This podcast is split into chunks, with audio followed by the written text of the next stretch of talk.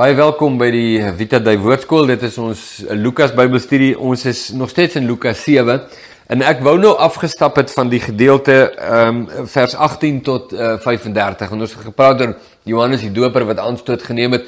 Ons het toe uh, gepraat in die vorige video oor Jesus wat sê uh, van al die profete, van al die profete was Johannes die grootste, maar maar uh, die kleinste in die koninkryk van God is groter as Johannes en ek het so 'n bietjie probeer verduidelik my verstaan rondom dit. Maar uh, ek wil uh, voor ons nou afstap van daardie gedeelte wil ek uh, die einde van van daardie gedagtegang net uh, ietsie oor sê en dit is ehm um, vers 33 tot vers 35 in Johannes 7. Ag ekskuus tog Lukas 7.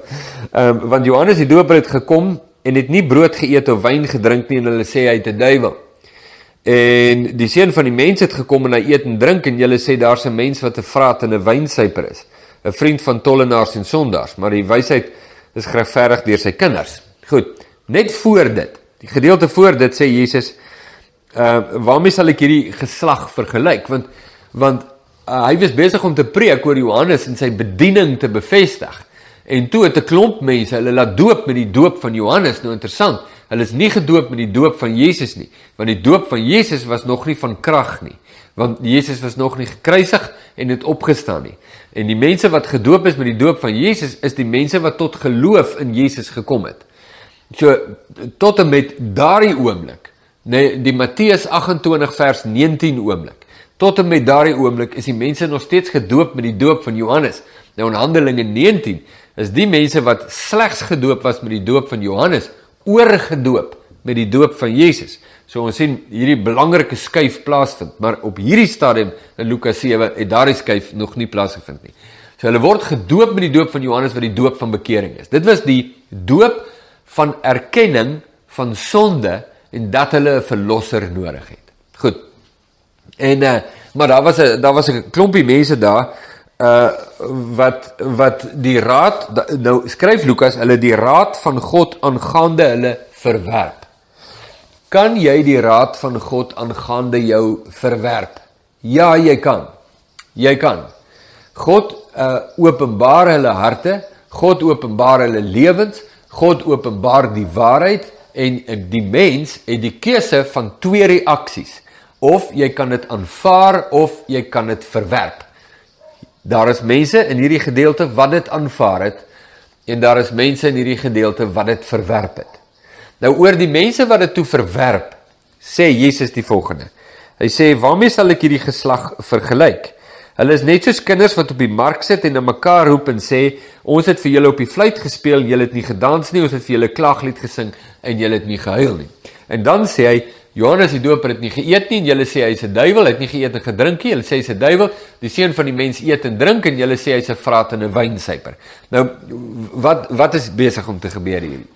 Wel, Jesus sê, ehm uh, daar is 'n uh, daar is mense wat die ware agenda van hulle harte is om al ken hulle die waarheid en al weet hulle die waarheid, nie onder die waarheid te buig nie en hulle weet die waarheid. Nou die mense wat Jesus uitsonder hier was die fariseërs en die wetgeleerdes wat die raad van God verwerp het. So hulle hoor die waarheid. Daar sit mense reg langs hulle wat die waarheid hoor en en hulle sê dit is dis waar en dis dis die ons sê dis waar en hulle hulle sê Here wees my arme sondaar genadig. Maar hier sit 'n ander ou net langs daai ou en hy sê net hy hoor die waarheid. Hy weet dis waar En hy besluit net ek gaan nie buig nie. Ek gaan nie buig nie. Ek gaan nie en hy verstaan dit. En ons ons sien in die Nuwe Testament hoe Jesus mense verwyd wat daardie houding inneem. Nou, ek wil net uit die staanspoor sê en dit nie dalk wonder uh of God kies of mense hom moet verwerp of nie. Jesus verwyd nie mense omdat hulle hom verwerp het, want God het gekies hulle moet hom verwerp nie. Jesus verwyd die mense omdat hulle gekies het om hom te verwerp. Dis 'n baie belangrike saak en mense struikel oor hierdie ding aanhoudend. En ons wil graag met sulke stellings mense nou in teologiese boksies sit. Jy sê hulle nou kalvinisties of arminianisties of weet waar is hulle teologiese klem, maar ek dink dis tyd mors moenie eers dit doen nie. Moenie eers daar gaan. Jy kan as jy wil En uh, ja, uh, maar ek ek sê nee wat, daar's 'n baie makliker beter weg om te bewandel. Is uh, verstaan wat daar staan. En van die goed is moeilik om te verstaan, maar maar moenie opgee daarmee nie. Bly by Jesus daaroor. Lees die skrif in die lig van die skrif. Moenie die skrif gebruik om die ander gedeeltes te kanselleer of te negeer nie. Maar Jesus verwyd hulle omdat hulle nie wil aanvaar nie. En hierdie gedeelte is die verwyd ook baie baie duidelik. Hulle verwerp die raad van God. Hulle en ehm um, en Jesus sê julle agenda in julle harte is julle klaar besluit julle gaan nie buig nie. Nou vind julle 'n rede. sien, nou daar's die baie belangrike ding. Nou vind julle 'n rede om julle te regverdig in julle rebellie. Hier's 'n hier's 'n groot ding en ek wil hê jy gaan iets van jouself leer in uit hierdie gedeelte. 'n Mens kan voor die tyd besluit Jy besluit sommer voor die tyd maak 'n uitspraak oor 'n situasie. Wie van ons het dit nog nie gedoen nie? Ek het al baie. Maak sommer voor die tyd sonder dat jy feite het of iets, maak jy voor die tyd 'n uitspraak van 'n situasie of selfs al het jy die feite. Dan besluit jy net nee wat jy jy um, jy wil nie gaan volgens die waarheid nie. So jy jy gaan hier in die vlak en dan kry jy bou jy vir jou 'n argument om jou posisie te regverdig. Miskien het dit te doen met jou huwelik, 'n situasie tussen jou en jou vrou of jou en jou man en jy uh Uh en jy weet, jy loop in onreinheid. Jy weet jy's verkeerd. Maar uh as mense met jou daaroor praat, dan sê ja, maar uh, hy of ja, maar sy. Dan jy het 'n argument reg oor hoekom jou onreinheid regverdigbaar is. En so Jesus gebruik die voorbeeld van die kindertjies wat sê maar ons speel vir julle op ons fluit en julle dans en ons huil, weet ons sing 'n klaaglied en julle huil nie. Julle wil nie doen wat ons wil hê nie. En uh, en en dan hoor jy hulle argument, jy weet Johannes die Doper bedien en dan eet en drink hy nie. En dan sê hulle hy het 'n duiwel. Hulle moet nou iets kry want Johannes die Doper se bediening sny in hulle harte. So hulle moet nou iets kry om te sê, om te ja, maar daar's fout met hom. En jy kry dit baie, jy kry dit vandag nog. Jy weet jy jy soek iets, soek iets, dan moet ergens 'n kraakie wees hierso, iets moet fout wees of iets wat jy kan uitlig as 'n fout of 'n iets moet jy nou kan doen uh sodat jy daai persoon se bediening net kan neutraliseer sodat dit jou nie sny nie sodat jy nie die waarheid voor God hoef te erken nie. En uh en en hier kom Jesus en hy eet weer en drink uh en hulle sê vir my se vraat en wyn. Sê ja sy sy bediening. Nee wat dit help eers jy luister hy se vraat en wyn. Jy gesien hoe eet hy? Jy gesien hy sit saam met die sondaars en die tollenaars. Jy gesien hy drink wyn. Kan jy dit glo? Uh, uh jy weet en hulle soek iets om hom te kanselleer, enigiets. Nou, ons weet dis presies wat hulle gedoen het, want hulle het op die ou einde Jesus net bloot vermoor. In plaas van hom sy boodskap te omhels en onder die waarheid van God te buig en hulle lewens daarvoor te gee, verwyder hulle net die boodskapper. Jesus se gelykenis van die die die landbouer wat wat eh, 'n uh, wingerd het en dan huur hy dit uit en dan stuur hy mense om te gaan kyk hoe hoe gaan dit daar in die wingerd en die verbouing en dan weer dan mishandel hulle die mense en toe stuur hy sy eie seun. En toe sê hulle, "O, oh, jy's like hier kom die seun van die landbouer. Ek dink ons moet hom maar heeltemal uit die weg ry want en hulle vermoor hom en gooi hom buitekant die wingerd weg." En dis presies wat hulle met Jesus doen en dis wat mense doen vandag nog. Ons hou nie van die waarheid nie, so kom ons uh kom ons trek 'n streep deur die boodskapper. Strek 'n streep deur die boodskapper.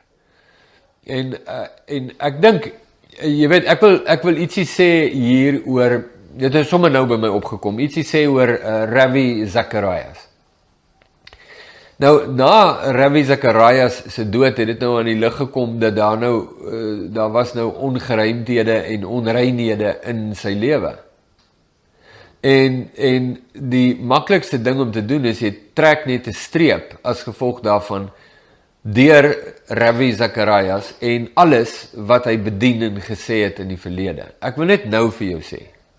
Dit sal 'n gruwelooslike fout wees. Want Ravi het ontsettende waarhede bedien. Die feit dat daar ongeruimthede en sonde in Ravi se lewe was, maak nie daardie waarheid minder die waarheid nie.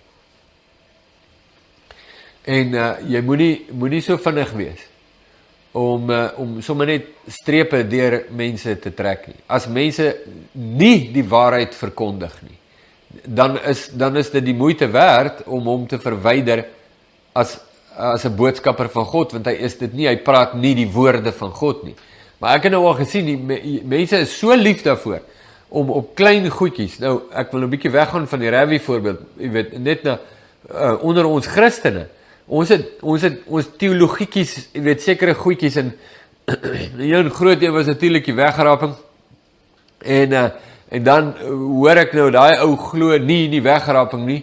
Uh of hy glo in die wegraping en my posisie is nou die teenoorgestelde van syne en op grond van dit trek ek 'n streep dat hy hele ou, jy moet pas op dat jy nie dieselfde doen as wat die fariseërs hier doen waarvan Jesus hulle beskuldig en hulle verwyd nie. Wat dit ook al is, ek gebruik die wegraping maar as 'n voorbeeld, maar as hordes ander voorbeelde. Pas op dat jy nie 'n legitieme boodskapper van God kanselleer net omdat vir een of ander redetjie wat nie regtig voor God sal staan nie. So dis 'n dis 'n baie belangrike saak. So Jesus ontbloot die harte van die fariseërs deur te sê uh julle doen net wat julle wil en weier die waarheid en die raad van God en dan soek julle verskonings hoekom julle reg is en God verkeerd is. Dit is die mees flagrante voorbeeld van hoogmoed en trots wat jy kan kry en die Bybel sê dit kom net voor die val.